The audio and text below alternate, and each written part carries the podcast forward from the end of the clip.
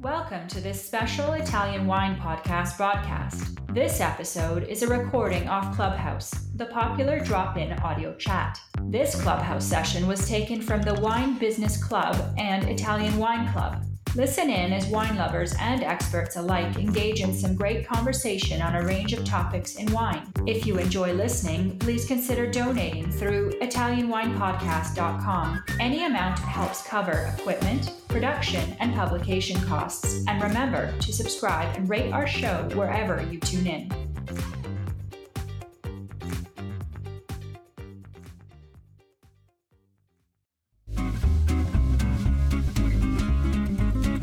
Everybody. Italian Wine Podcast celebrates its fourth anniversary this year, and we all love the great content they put out every day. Chin Chin with Italian wine people has become a big part of our day, and the team in Verona needs to feel our love. Producing the show is not easy, folks. Hurting all those hosts, getting the interviews, dropping the clubhouse recordings, not to mention editing all the material. Let's give them a tangible fan hug with a contribution to all their costs. Head to ItalianWinePodcast.com and click donate to show your love.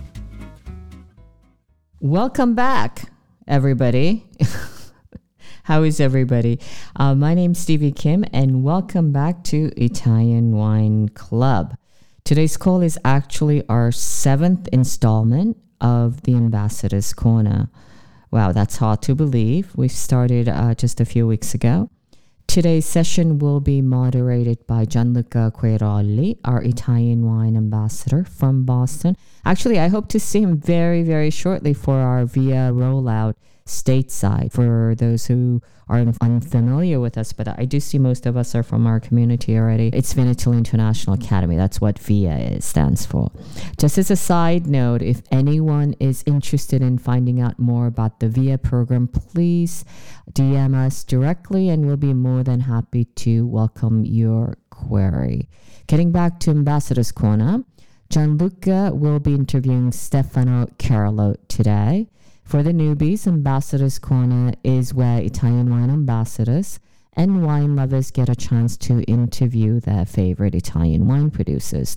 Don't forget to ping me, Leica, or Joy. You can see Leica in the front row. I'll bring her up later. And Joy, who's on a train right now. I think Lan, our colleague, or, or rather ex-colleague, actually he quit, and after five years, finally. And um, I've I've never seen him so much since he quit, actually. And he's we've been doing a few walks at, at the Dolomiti the past couple of days, and he's dropping off Joy, our producer, at the train station in Mezzacorona. So if you'd like to nominate or interview your favorite Italian wine producer, please get in touch with either Leica, Joy, or myself directly. A quick shout out to Leica, our backstage. She's on her holidays, but she's still are uh, managing our clubhouse today from I don't know where. And Joy, our Italian wine podcast producer.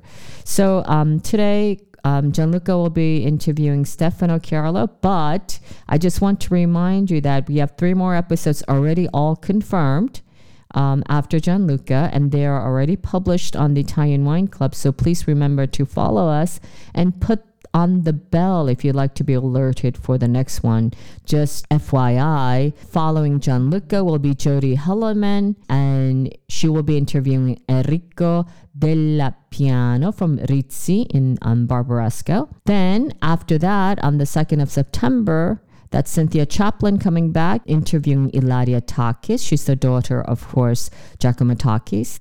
And then Hugh Priest, our fermented boss dude, will be interviewing Arianna Occhipinti. That's on the 9th of September. So please follow us and see what's going on. Before we get on to the today's show, I need to remind you in audience and the panelists that this room is indeed being recorded and may be replayed on the Italian Wine podcast if the quality of the recording is decent. While we're at it, if you can give a thumbs up to the Italian Wine podcast and rate our podcast wherever you get your pods, we'd really appreciate that. And if you'd like to make a small donation, we love you even more. Let me start the show by saying a few words about Stefano Queroli, your host ambassador um, for today. Ciao, Gianluca. Ciao, Stevie. Good good afternoon, uh, good evening, good morning to everyone. yeah, it's 8 p.m. in Italy, so I, Yeah. that's 2 p.m. for you, right? That's right. So, Gianluca, you know, Gianluca, I, I didn't know this, but we have a lot in common. You know, you were an international cons- tax consultant. Which company did you work for? I used to work for uh, EY uh, and then a couple of uh, Boston based uh, companies like Boston Scientific, Virtusa. So, yeah. But did you know that, and you worked for as a tax consultant for 20 years, did you know that I too worked for Price Waterhouse? I actually did. Yes.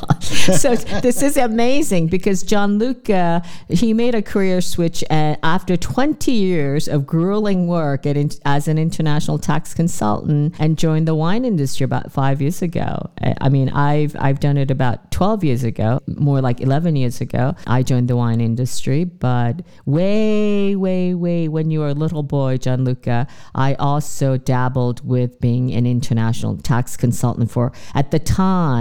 I don't want to date myself, but at the time it was only called Price Waterhouse. So way, way back. Anyways, originally Gianluca is from originally from Italy. He's now based in Boston. Gianluca, where are you from in Italy originally? What part of Italy? Yeah, I was actually uh, born in uh, Milan, but when I was only uh, six, uh, my family moved to uh, Santa Margherita Ligure, not too far from the Cinque Terre, and probably less than an hour from uh, where um, you know Stefano Chiarlo is. I also did my national service one year when I was 20 between Cuneo and uh, Torino. So I'm very. So do you feel do you feel more Milanese or like Ligurian? Uh, it's it's. I knew you were going to ask me this. Uh, I I have to be diplomatic, and uh, I feel like uh, you know both. Plus, now I have almost half of my life, you know, in the U.S. So I'm actually split among three different geographies. yeah, that's wonderful. So let me just remind everybody um, he's a good person to know, everybody, if you're in the wine business, because Gianluca is also the owner and of Wine Empire, which is a fine retailer. Gianluca holds a law degree. He's the master of ceremonies in accounting and international tax. No wonder you went into the wine business. Right. it's boring as shit. Okay, but you know, he also is very incredibly active in the wine world. He does events, he writes, he teaches, and we are incredibly fortunate to have him as part of our VIA community, Vin- Vinitaly International Academy. Him and I always like to call them the dynamic duo, and him and Ciro Pirone. It's like Batman and Robin, and they're they're incredibly active, and, and we we really love them for that. He also is a certified French wine scholar. We don't care about that. American wine expert, Bordeaux, Burgundy. He pretty much knows everything, and he is also a diploma holder from WSET, which I'm desperately failing at all costs and also currently an MW candidate. So, very, very incredibly, he started recently into the wine, but he's very heavy handed in terms of uh, wine education and certification. So, and he also is doing um, locally the Italian Wine Maestro certification program, and that is the, just the level below the VIA Ambassador program. So, if you'd like to know more about that, please reach out to also Gianluca. So, let's start the show. Gianluca, tell us why you've selected why Stefano Chiarlo is your favorite producer. yes, thank you, um, Stevie. Uh, it's very easy. Uh, my first uh, wine, I was in single digit. Um, we shouldn't say that uh, on the uh, U.S. platform, but uh, that was the case in Italy. It was actually a Barbera-based wine, the one that uh, uh, my uh, grandfather used to make. I used to grow, uh, used to make at home, and then, as I mentioned before, I was in the national service uh, in uh, Torino, and uh, I was taken out for. Um, for a dinner, and there was a bottle of uh, um, Michele Chiarlo, uh, you know, Barbera. Sort of like tasted, you know, sort of like forgotten how much into wine when I was in my early 20s. And then when I started, uh, that I made my career switch, I actually took uh, um, a course uh, whereby actually uh, Ciro was one of the um, organizer, and we tasted. We started tasting blinds, and the first red was a, a red from uh, Piemonte. Uh, they were talking about this wine, and I was like completely, you know, lost, you know, in the clouds. And they revealed, you know, the wine that was today still my absolute favorite single bottle of any style, of any region, of any Italian, and that is uh, La Corte uh, Nizza Superiore. Oh my goodness, that's so, uh, you're yeah, completely in, in, in love with Stefano Chiarlo. This is like a love declaration. Absolutely. Okay, yeah, then. Listen, um, you know, Gianluca, I'm a little bit obsessed about learning objectives, right? So we yes. like what we like to do in this room, which is a little bit different from just like, you know, very easygoing rooms in Clubhouse. And this is one of the reasons why also we record it is that we are, we would like to always have that educational um, aspect um, to give a value add to our audience and not just to those who are present. By the way, hello, Paul, Melissa, Curran, Luca, Julie, Steve, Alberto, Valentina. I don't know some. Oh, Kevin. Hello, Kevin. He's our new ambassador, and Charlie and Sarah. So, um, I would like for you to tell us what the learning objectives of the call today. Yes, absolutely. Um, I think uh, we're going to talk about um, with Stefano, obviously, about you know the winery's experience and what really uh, sets um, uh, Stefano and the winery, uh, the Chiarlo winery, apart. It's really this balance of uh, wine tradition in Piemonte, as well as uh, innovation and progress.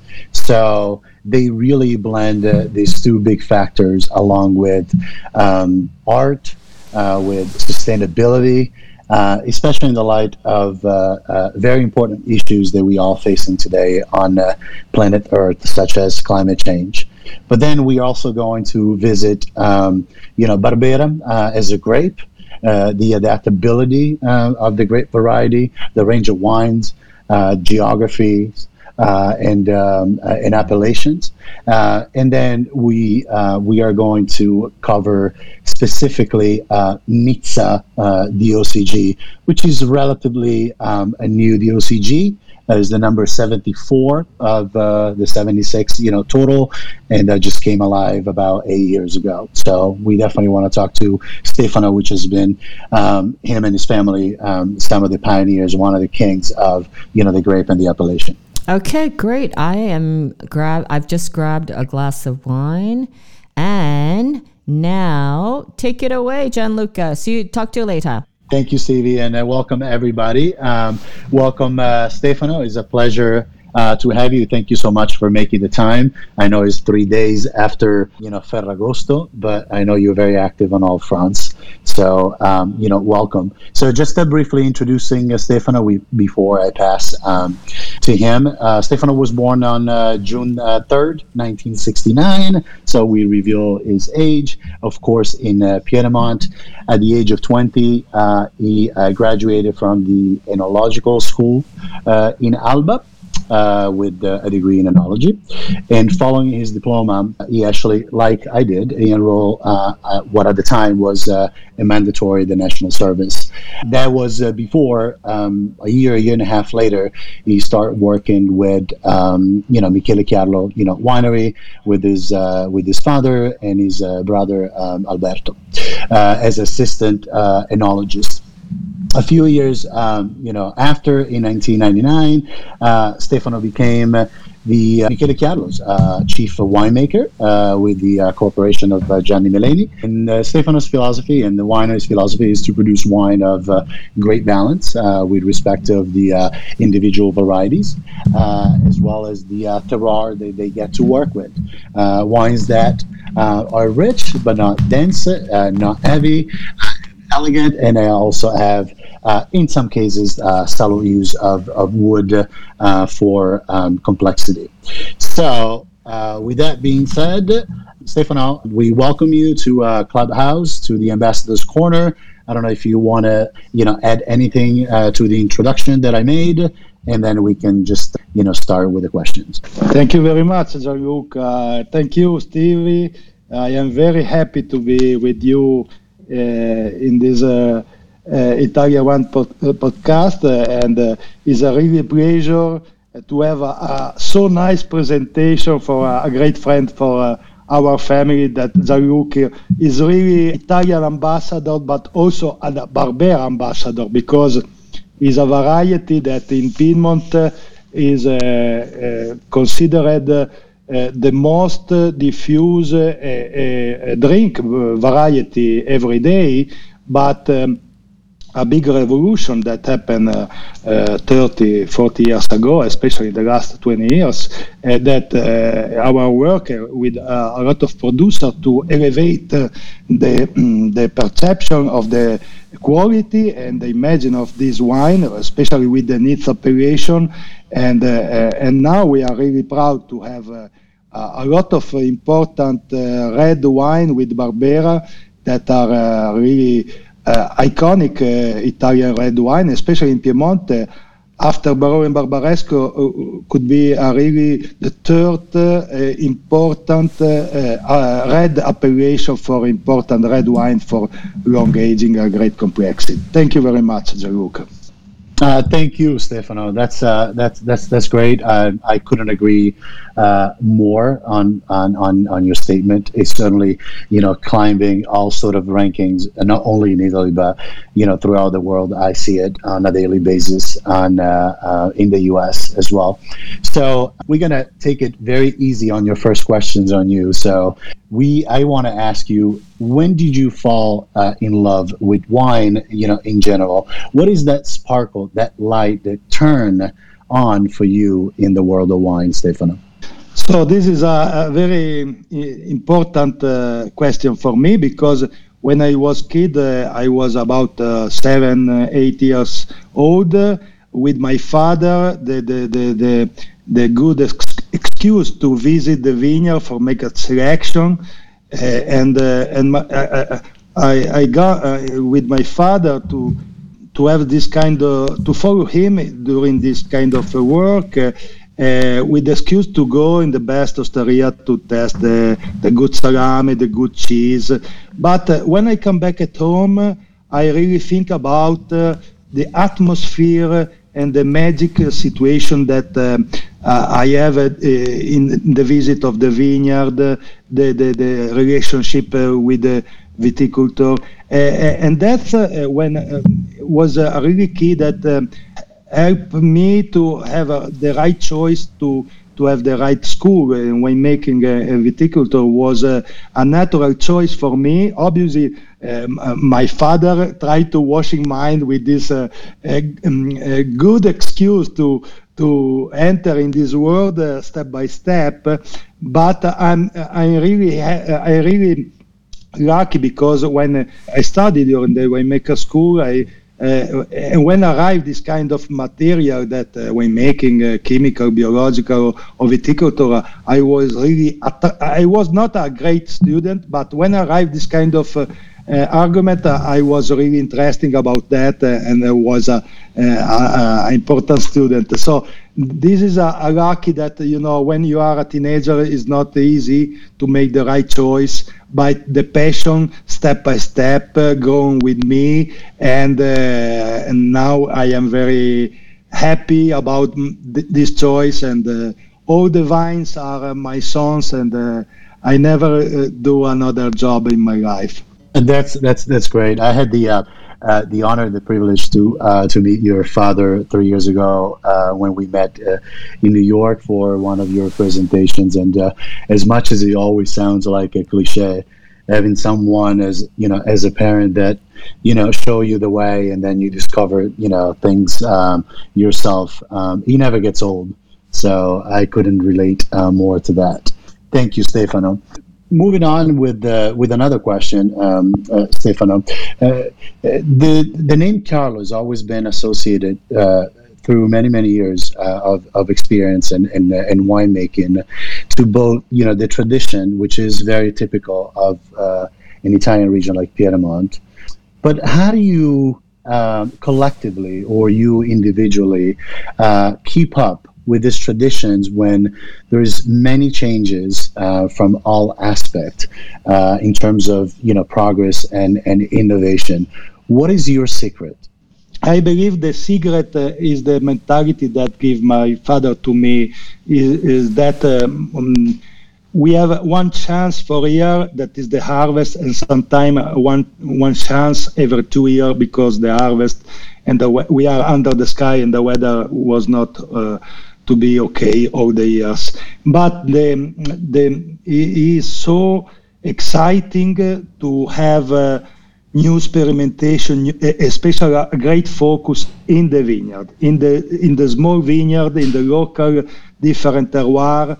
And uh, what uh, really changed uh, the, the um, our philosophy, not not the philosophy, but our improvement. What really was uh, helped to, to improve uh, our quality of our wines was to concentrate in the first uh, in the in the first year of, of the 80 to reduce uh, the quantity of the grapes in the vineyard, especially with our indigenous variety that you know better than me that Barolo and Barbaresco are Nebbiolo grape variety 100%, and Barbera d'Asti and is also Barbera. Uh, but uh, in, in the past, a lot of journalists speak about traditional or modernist, but the key in Piemonte was to have much more control of the quantity in the vineyard. And that's uh, happened in the, in the beginning of the 80s with the first experimentation of the reducing of the yield with the green harvest uh, with a, a, small group of producers that one uh, obviously was my father, but also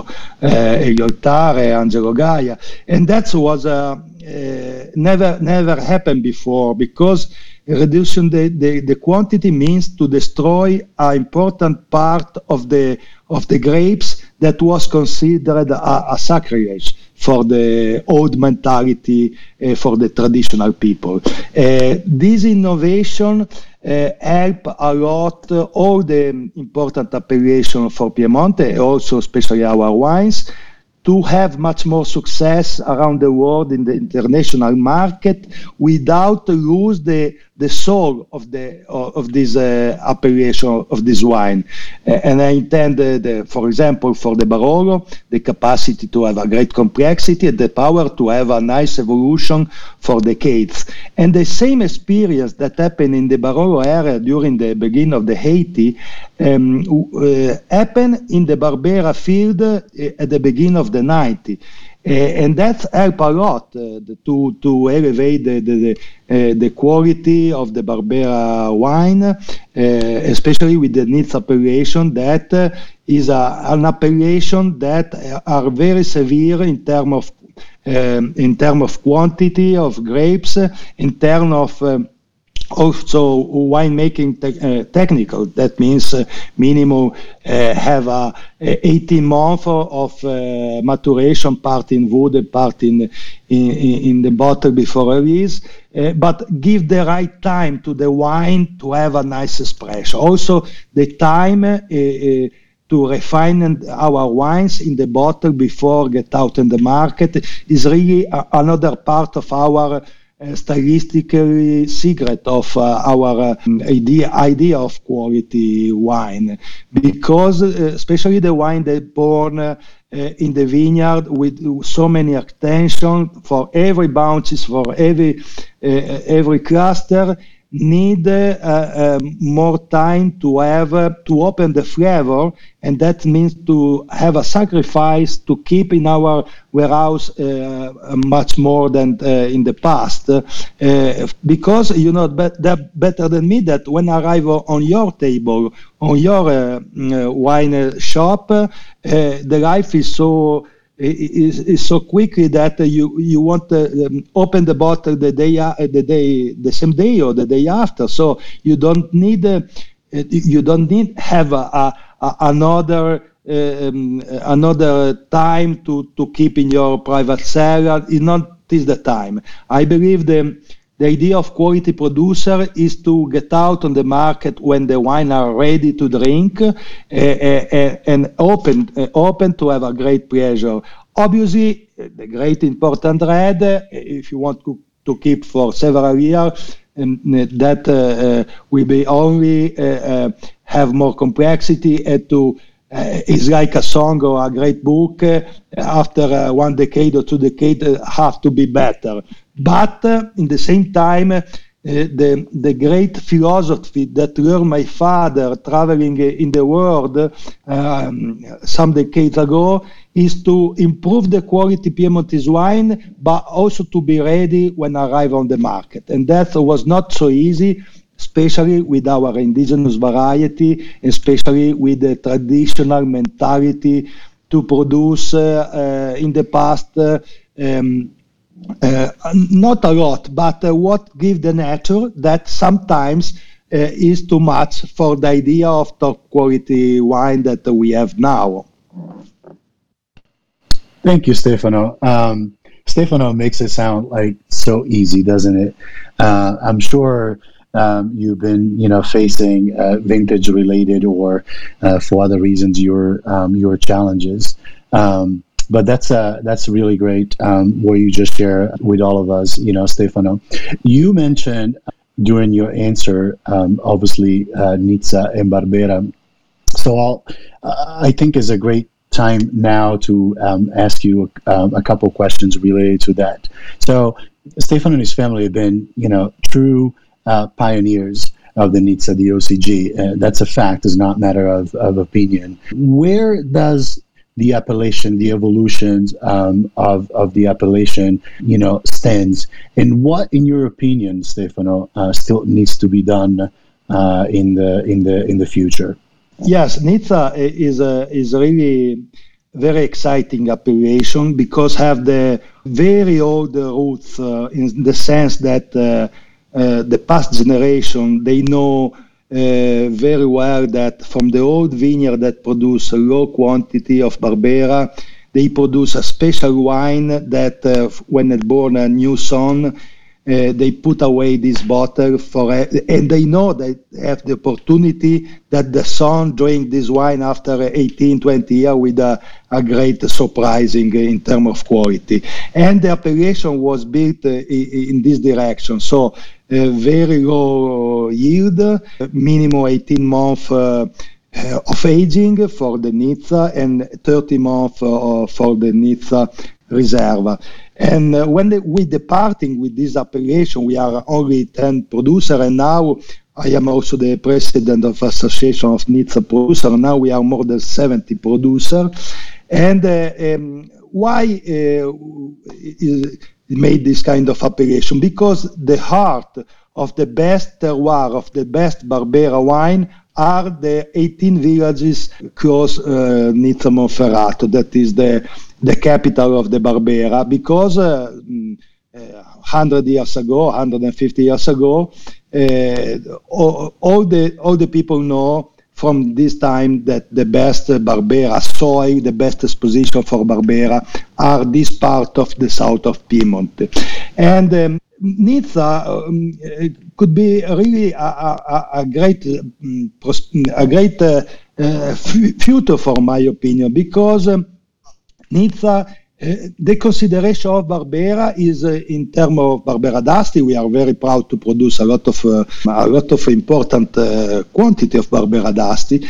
The perception is that Barbera d'Asti is a very good wine to drink every day. But with the Nizza appellation, from this philosophy, uh, Barbera will be an important wine for have more complexity and more power to age. I make this comparing uh, usually with the people that uh, doesn't know the Barbera variety. That Barbera is a variety with a, lot of similarity in terms of uh, interpretation with the Sangiovese. You know that Sangiovese represent uh, different appellation in Tuscany, from a, a, very fruity and medium body Chianti to drink every day to uh, Chianti Classico, Chianti Classico Riserva, that are, is a, a wine much more complex and more powerful in the top you arrive to Brunello di Montalcino. Depend of the terroir, depend of the, of the winemaking, but that have this kind of similarity. Also, the Barbera is the most plastic uh, uh, Italian variety with Sangiovese, but probably uh, sometimes more than Sangiovese, because you can produce uh, very fruity wine, medium body to drink every day. It's a Barbera D'Asti with a wine philosophy in, in stainless steel or in a large wood. Or uh, a Nizza, that is a, a, wine with more character, more terroir influence, uh, a little more complexity that you, you can drink in the first uh, uh, 7, uh, 12 years, or a Nizza Riserva that, that have the opportunity to arrive to uh, 15, 18 years. Obviously, is a wine that uh, uh, Barolo Barbaresco arrive at the top uh, at five, six, seven years, and after this aging from the harvest time, he keep for several years. Uh, is not like Barolo that, for my opinion, arrive at the top at 8 to 12 years. But uh, is really, you can uh, give some enormous satisfaction, especially with the food, because Barbera is a wine uh, Eh, with no tannic part uh, very important, very soft, very velvety, but in, se- the same time eh, is uh, the richness of the fruit, the, the richness of, of the sweet spice, and the, and the acidity that is the real secret for have a food pairing uh, so exciting uh, with a great Barbera, I believe is a wine when if enter in your blood, in your heart, is not a, a fashion that you drink for one or two years.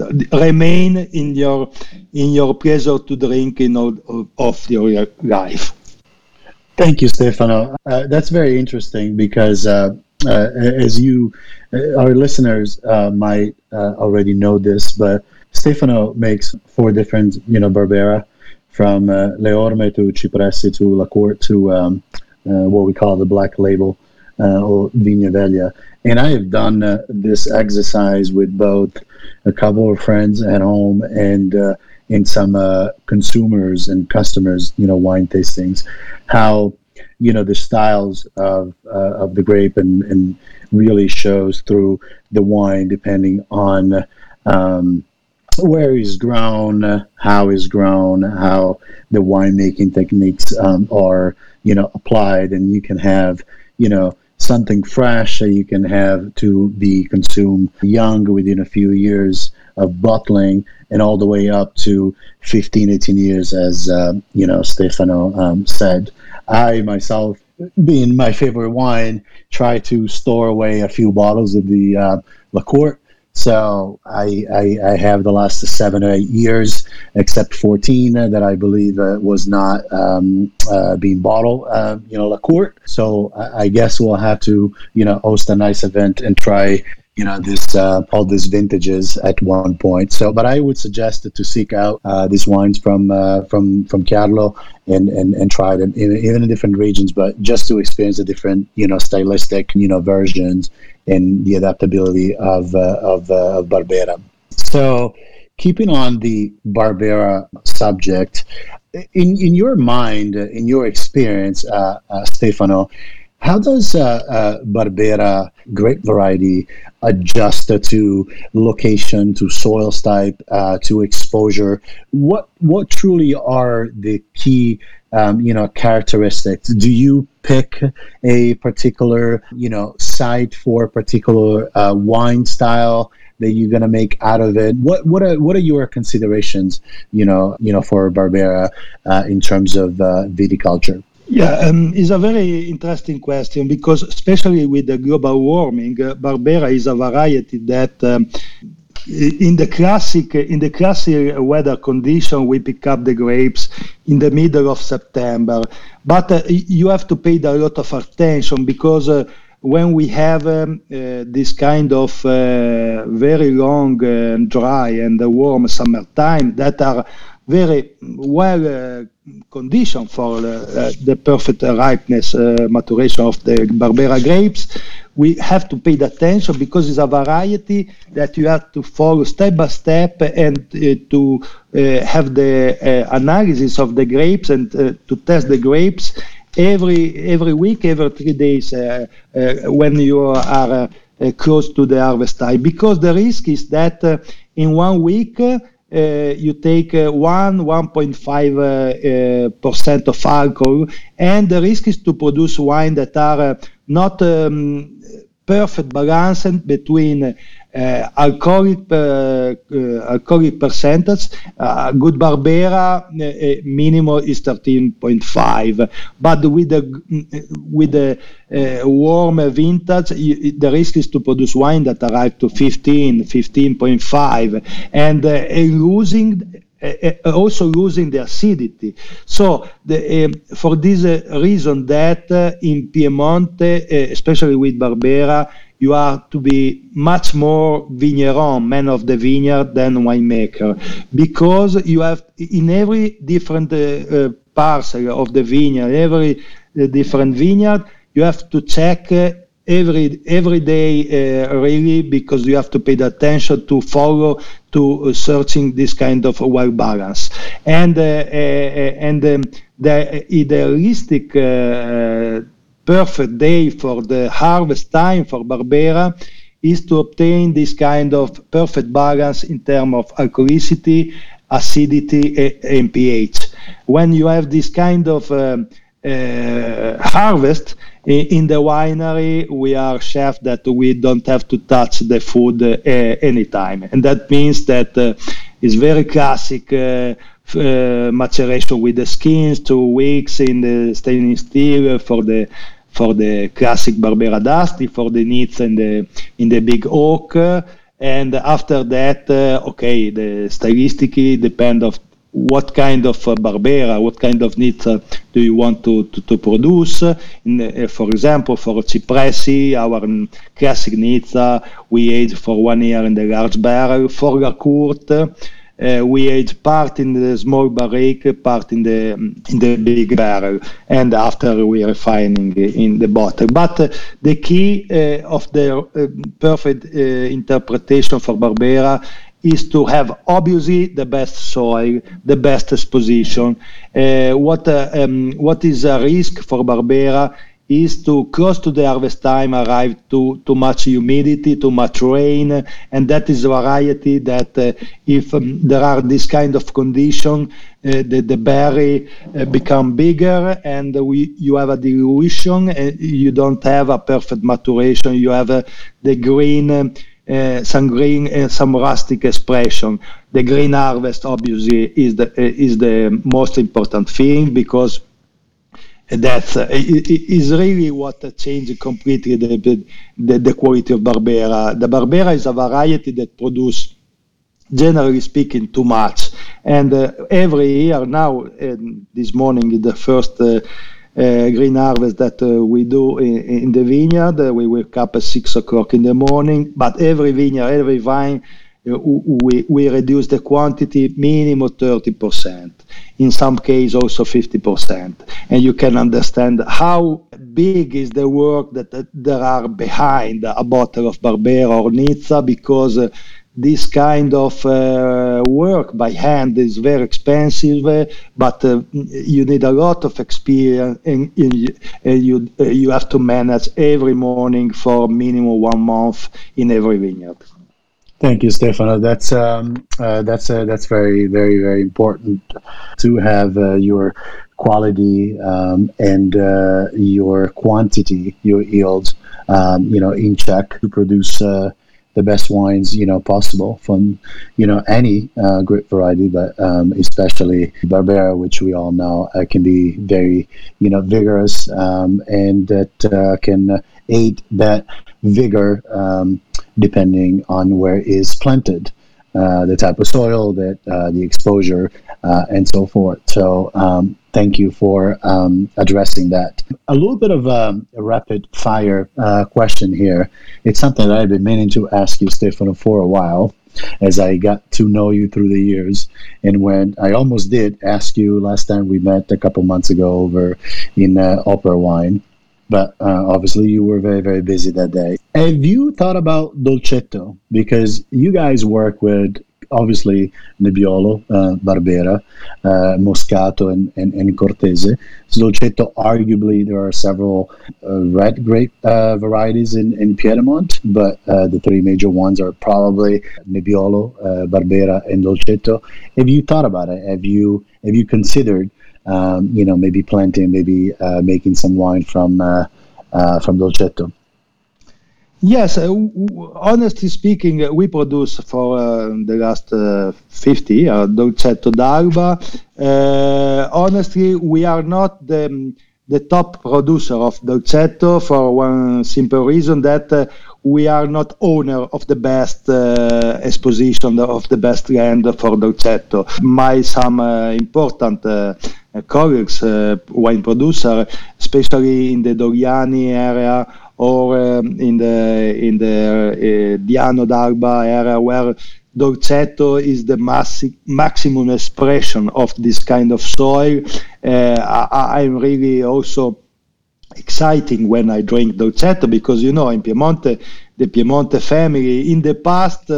Uh, uh, drink uh, during the week Barbera and during uh, the Sunday time Dolcetto. So he remain in our roots Eh, a very important variety. Eh, and uh, Dolcetto is uh, another very interesting variety because have this kind of uh, violet hazelnut and this kind of attractivity, especially with a pasta dish that Eh, and drinkability also eh, is a, is a variety that eh, honestly speaking have not a big fashion big success in the last year, but it was a big damage because I believe they can have a, a great opportunity. Probably is a wine that is not well known uh, for the potentiality of this uh, variety around the world. And in the past, uh, the tannic part was um, a really a small wall to to to drink. But now that the people are looking for uh, tannic wine, uh, Dolcetto uh, could be, and the tannin of Dolcetto are much more easy respect the tannin of Nebbiolo, for example. Uh, I am uh, I am really sure that um, in the future could have a great uh, success also in United States in in the other market. Uh, we are concentrating in Piedmont and probably in the future, why not? Uh, we can also invest uh, in, in, in the best area for Dolcetto or or in Dogliani or in Diano. I I think in the future. Thank you, Stefano. That's very interesting. Um, so you all heard um, uh, Stefano. Uh, we might one day, um, if opportunity arises, maybe the Chiarlo family will get um, uh, to make you know wine for you know worldwide distribution. So they're not discriminating against uh, you know Dolcetto. What Stefano said is, that is even more interesting is that uh, um, a lot of folks in uh, Piemonte drink that uh, on on a Sunday, in Barbera maybe during the week. For me, I don't know uh, tradition or not tradition. I drink more Dolcetto during the week. Maybe I'm upside down, and a, a, nice bottle of Barbera um, on a Sunday lunch. Um, so um, uh, uh, thank you, Stefano. What I what I want to ask you next, uh, it's probably one of the uh, key questions uh, of this uh, of this interview of our time here together, and it regards sustainability. Um, you guys have been on on on top of this um, very important um, worldwide issues. Um, a lot of other you know wineries have been um, uh, doing uh, a lot, you know, in that regard, not only in Italy, but worldwide. Um, and with specific regard to you know climate change and how and, and, and, when I when I talk about climate change, I not only refer to the raising temperatures, but you know this more uh, less sporadic and more you know drastic you know events that we've been seeing the last few vintages, places where we haven't seen much hail um, now we get that uh, not much frost. We do that, so that is all part of a, a bigger you know topic. But how how the um, how has been affecting you, and uh, um, what has been done by uh, by Chiarlo in that regard, Stefano?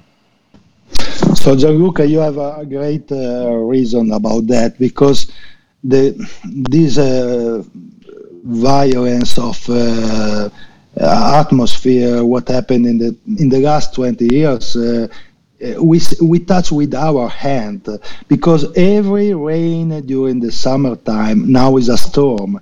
Every rain uh, happen hell around uh, the Piedmont uh, vineyard, and this is uh, w- what we see with our eyes. So sustainability is a first of all is a et, um, ethical choice because uh, our goal for my generation is to let to next generation what we take care in this short uh, time of our life better than when we take care uh, a few years ago. That means that uh, all the territory need to preserve uh, with more green attention uh, because uh, it's really important for have a, a, decent life, a decent life, not a super life.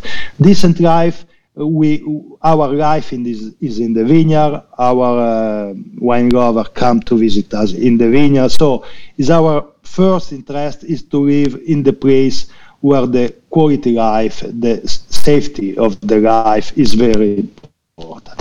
Uh, and for have for make that is not enough to have a, a green approach only to the vineyard, only to the wine, but in, in all the technical part of the of the producing of the wine, uh, you need to to improve uh, uh, the, the, the, the impact of uh, the impact, uh, the green impact. And that means, for example, uh, we are one of the first winery in Piedmont to be certified for 2010 for the Barolo.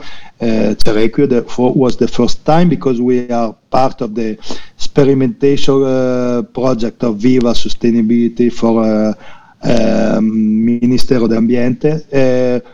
Uh, after a few years, we have uh, all the seven uh, single vineyard uh, certified uh, Viva sustainable, and now we are all the wine are sustainable. But uh, mm, uh, uh, come back to the what I said before. it's not only to to have a green approach in the vineyard, but also, for example, to reduce the heavy of the bottle, to to have much more um, solar uh, and uh, alternative energy uh, to don't consume too much for in the winery.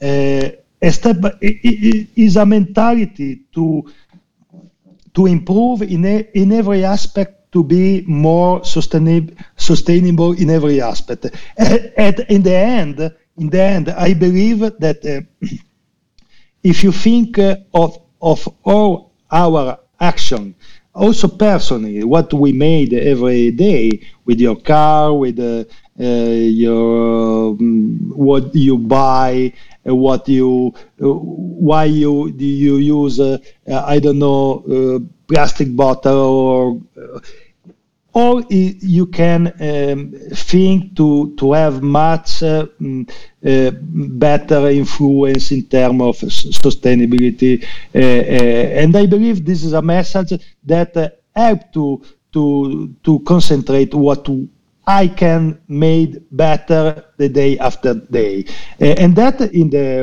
wine wine business, especially in the production, is really is really important uh, important uh, way, uh, and we believe this is the way to follow, especially in the in the part of the culture. And we see also another aspect that the green approach in the vineyard help uh, in, in, the important part of the puzzle of the quality to improve also the quality in terms of uh, personality that reflect the terroir. And I believe this is uh, what the, the nature uh, give also us to the quality part of the wine. Yeah, that's that's a great point. Um, you know, Stefano, especially with reference to terroir. You know, you kill like several birds, you know, with one, you know, stone. I think this is like uh, extremely important uh, for everyone we need to preserve what we got. And and I think I am a little bit drastic here, but I think is really on, on all of us. Um, I think uh, we have all the tools, and if we don't have it, we can develop, um, you know, them to really, um, you know, preserve what we have, and uh, and just ensure that um, the very single bottle of wine uh, that we enjoy drinking, drinking, um, it can be it can be drank for for generations and uh, uh, for many years. Um, you know, I had. So thank you for doing everything that you're doing uh, with regard to sustainability uh, and quality. I think we're getting very close to uh, time here. So, um, and I want to make sure we save a couple minutes for potential questions uh, uh, from the uh, from our listeners. But I will ask you one question that is uh, very direct, and maybe you, you, don't have an option to be diplomatic, um, uh, Stefano. I'm sorry, but we all know that all our children are equal. So you call your vines as your sons or daughters at the beginning of our conversation, but where does your heart go? Where where is Stefano's heart in terms of uh, you know favorite great variety? yeah, uh, no, the heart uh, go obviously to Barbera because Barbera is a wine that uh, is a type that uh, 40 years ago, 50 years ago, when uh, my father was really a pioneer that believed in this variety, is a type that uh, need more help, and the consideration at this time was a poor child, a child that uh, have no um, the right uh, consideration like uh, the the big child uh, like the Barolo and Barbaresco. And so uh, that's uh, it, it is really a revenge. because when you give all the energy of all the of the family uh, in the last 40, 50 years, and you, at the end, you see this child that arrive in the top uh, wine list of the world. Obviously you are uh, two times proud than uh, the bigger child obviously. Uh, honestly speaking barbera is really part of our of the family blood is really barbera but also in the other part, uh, Nebbiolo is the most uh, philosophical, more, uh, I believe, uh, uh, I believe, um, elegant. Uh, I believe more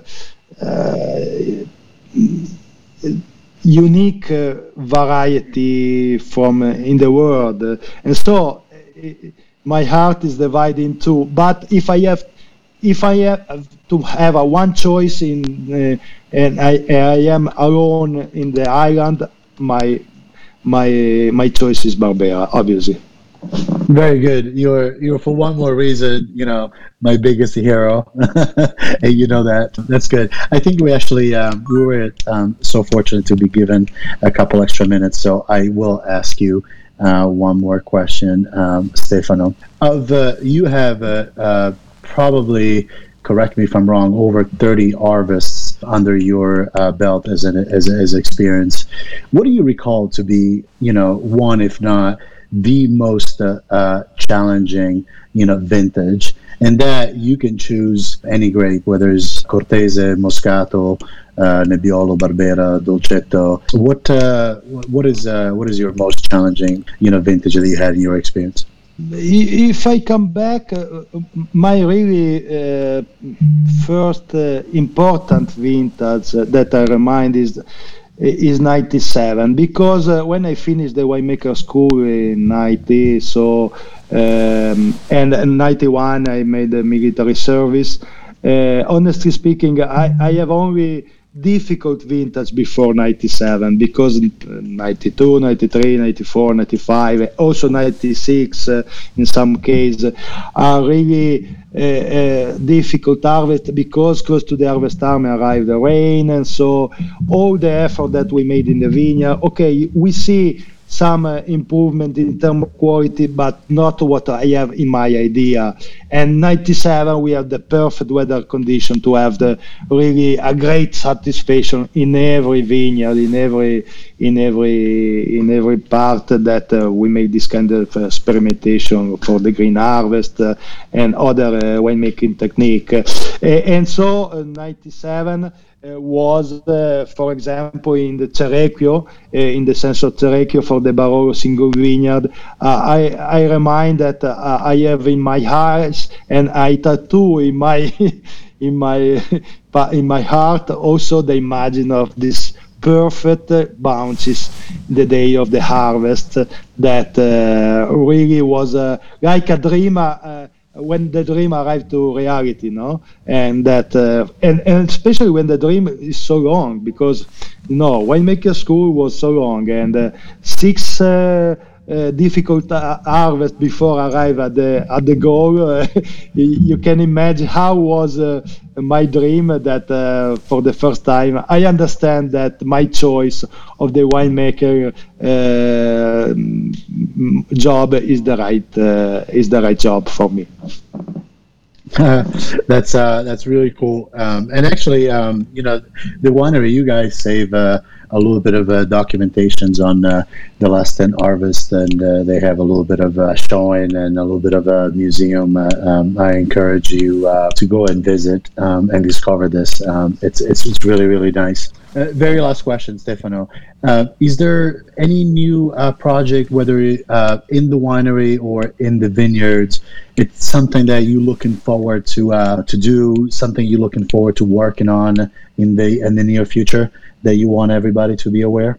Yeah, um, we are uh, really concentrated in the have a much more uh, single, in, uh, uh, much more single vineyard, and that's happened for the Nizza because we have another special hill that is called Monte Mareto that in the next two years arrive on the market, and uh, another Nizza called Monte Mareto because it's a special hill close to, to La Court, and uh, uh, what our project that we work in the last uh, year is another important single vineyard in Barbaresco for produce a Barbaresco Riserva that is a famous cru that is called Monte Stefano that probably arrive on the market uh, in the next uh, five, four or five years, so long time to refining in bottle.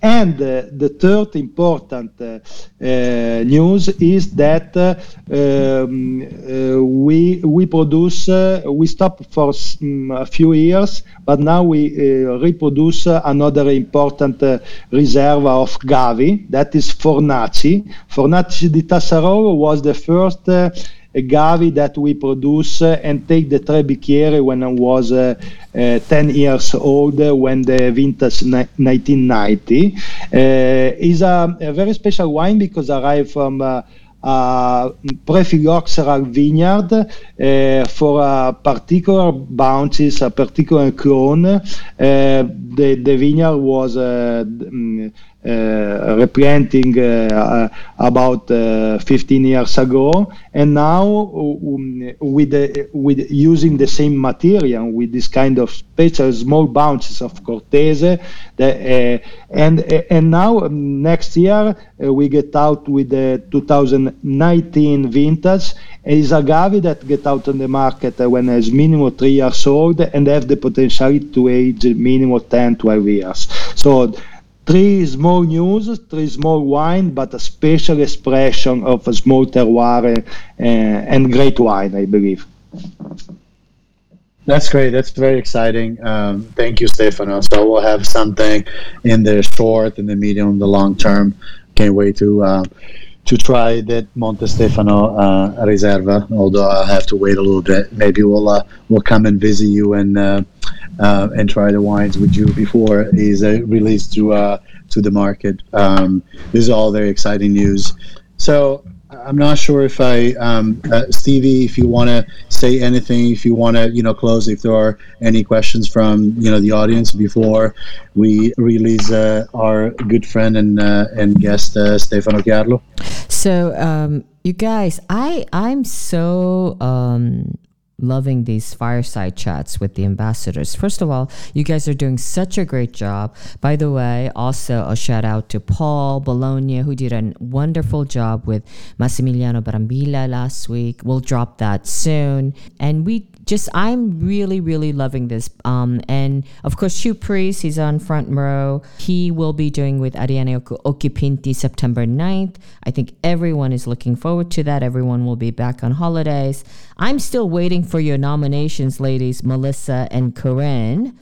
And Julie and Kevin, you guys are new Italian wine ambassadors. You too can interview your favorite wine producers. So we'll be in touch with you. Tiziana, I don't know why you haven't um, sent your nominations yet. I'm looking forward to that. Please send them to me, myself, or like. So I brought Lan to um, um, up on stage. First of all, it's very, very sad, but you know, after five years, he couldn't stand me any longer. So he quietly quit on me. And he's just staying right upstairs from me in my mountain house because he just dropped off joy. But I feel like I've seen him more now than ever. And of course, he's a dear friend and will be part of Via community forever. So, Lan, ciao. Everything okay with Joy? Everything's good. Okay. Uh, by the way, Stevie, we love you. Listen, Lan, have you got a question for Stefano or Gianluca? Sure, I, I have a question for Stefano. Uh, first of all, thank you uh, also Gianluca and, and Stefano for this great sharing.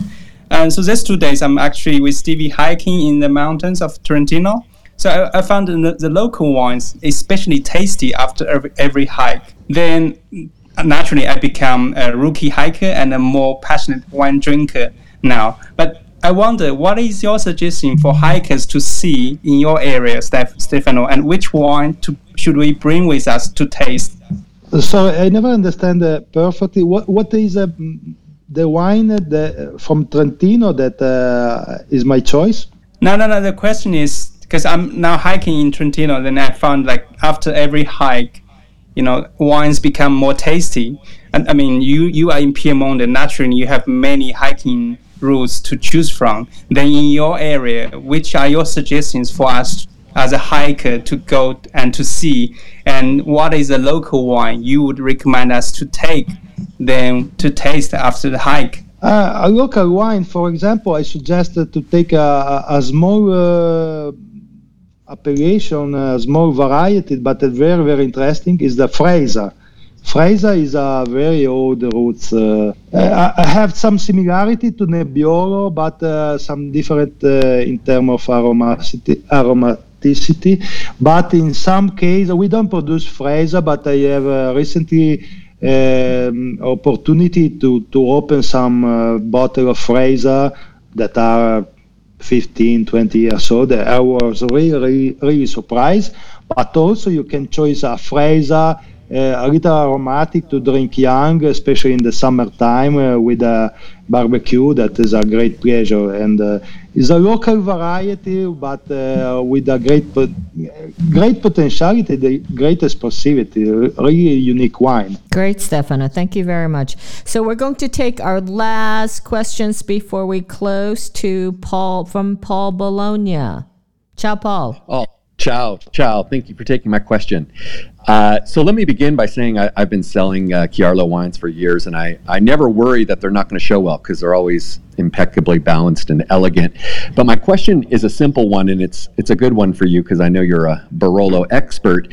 A lot of guests ask me about decanting and the right amount of time to pass while decanting before enjoying a Barolo, and I was just curious if you had any tips uh, and what you've noticed for aging Barolo as the right amount of time to decant? Ciao, Paul. Uh, if uh, the question is for me. Uh, yes, yes, I think it's for you, Stefano. Unless you want me to answer it, and we'll be completely wrong. So you better take this. no, but Steve, Stevie, you know, sometimes a modern producer in terms of uh, service, in terms of the decanting, because this is a, a, a question that uh, recently a lot of people have uh, in the idea, especially for Barolo. Uh, for our style, for example, I see that if you decanting for the um, young vintage, uh, give more uh, in short time you have more expressivity of the flavor uh, or if you have uh, very old bottle, and I mean very old, the minimum that are 20, 25 years old. Uh, but you know, you know better than me that uh, depends uh, how how long you intend to stay in front of your glass. Because if you have time, for my opinion, if you have the right glass and the right temperature, is also for me it's very exciting to see how the developing the wine in my big glass for uh, uh, one hour, one hour and a half, uh, um, you know, uh, and sometimes uh, less than half an hour or 10 minutes, you know. this kind of follow the, the, the opening of the flavor in the, in the, in the, in the glass for me that I am a winemaker is very exciting because I am upset that a wine that uh, need uh, the right time for developing is part of the exciting. Uh, for a final consumer, sometimes it's not uh, like me. I understand very well, but uh, for my opinion, if you have a Barolo that are six, uh, eight, 10, 12 years, if you have the right glass, uh, I never, uh, I never decanting the wine. Uh, in the past, you know better than me the, the decanting are for the special old traditional style that sometimes I speak uh, about 25, 30, uh, 35 years old. The Barolo was a really close wine that are close in terms of uh, expression of the flavor. Now, the, this kind of wine, especially the Barolo, are more precise in terms of winemaking, and also the flavor are more uh, uh um, more open when I arrive on the market uh, respect uh, 30, 40 years ago. Okay, that's a wonderful way to close. Basically, drink Barolo anywhere you uh, any way you want. I think that's fantastic. And with that, I'm going to close. Please uh, tune in next week, um, 8 p.m. same time with Italian Wine Ambassadors Corner Fireside Chat. And that is it. And please follow us and hope to see you guys soon. Thank you for also joining us in this, you know, huge Ferragosto. Everybody's on holiday. You guys are really the diehards, and we really, really appreciate that. Ciao ragazzi, grazie mille Stefano e Gianluca. Ciao, Gianluca, un grande ciao. Ciao ragazzi. Listen to the Italian Wine Podcast wherever you get your podcasts. We're on SoundCloud, Apple Podcasts, Spotify, Himalaya FM, and more. Don't forget to subscribe and rate the show. If you enjoy listening, please consider donating through ItalianWinePodcast.com. Any amount helps cover equipment, production, and publication costs. Until next time, chin chin.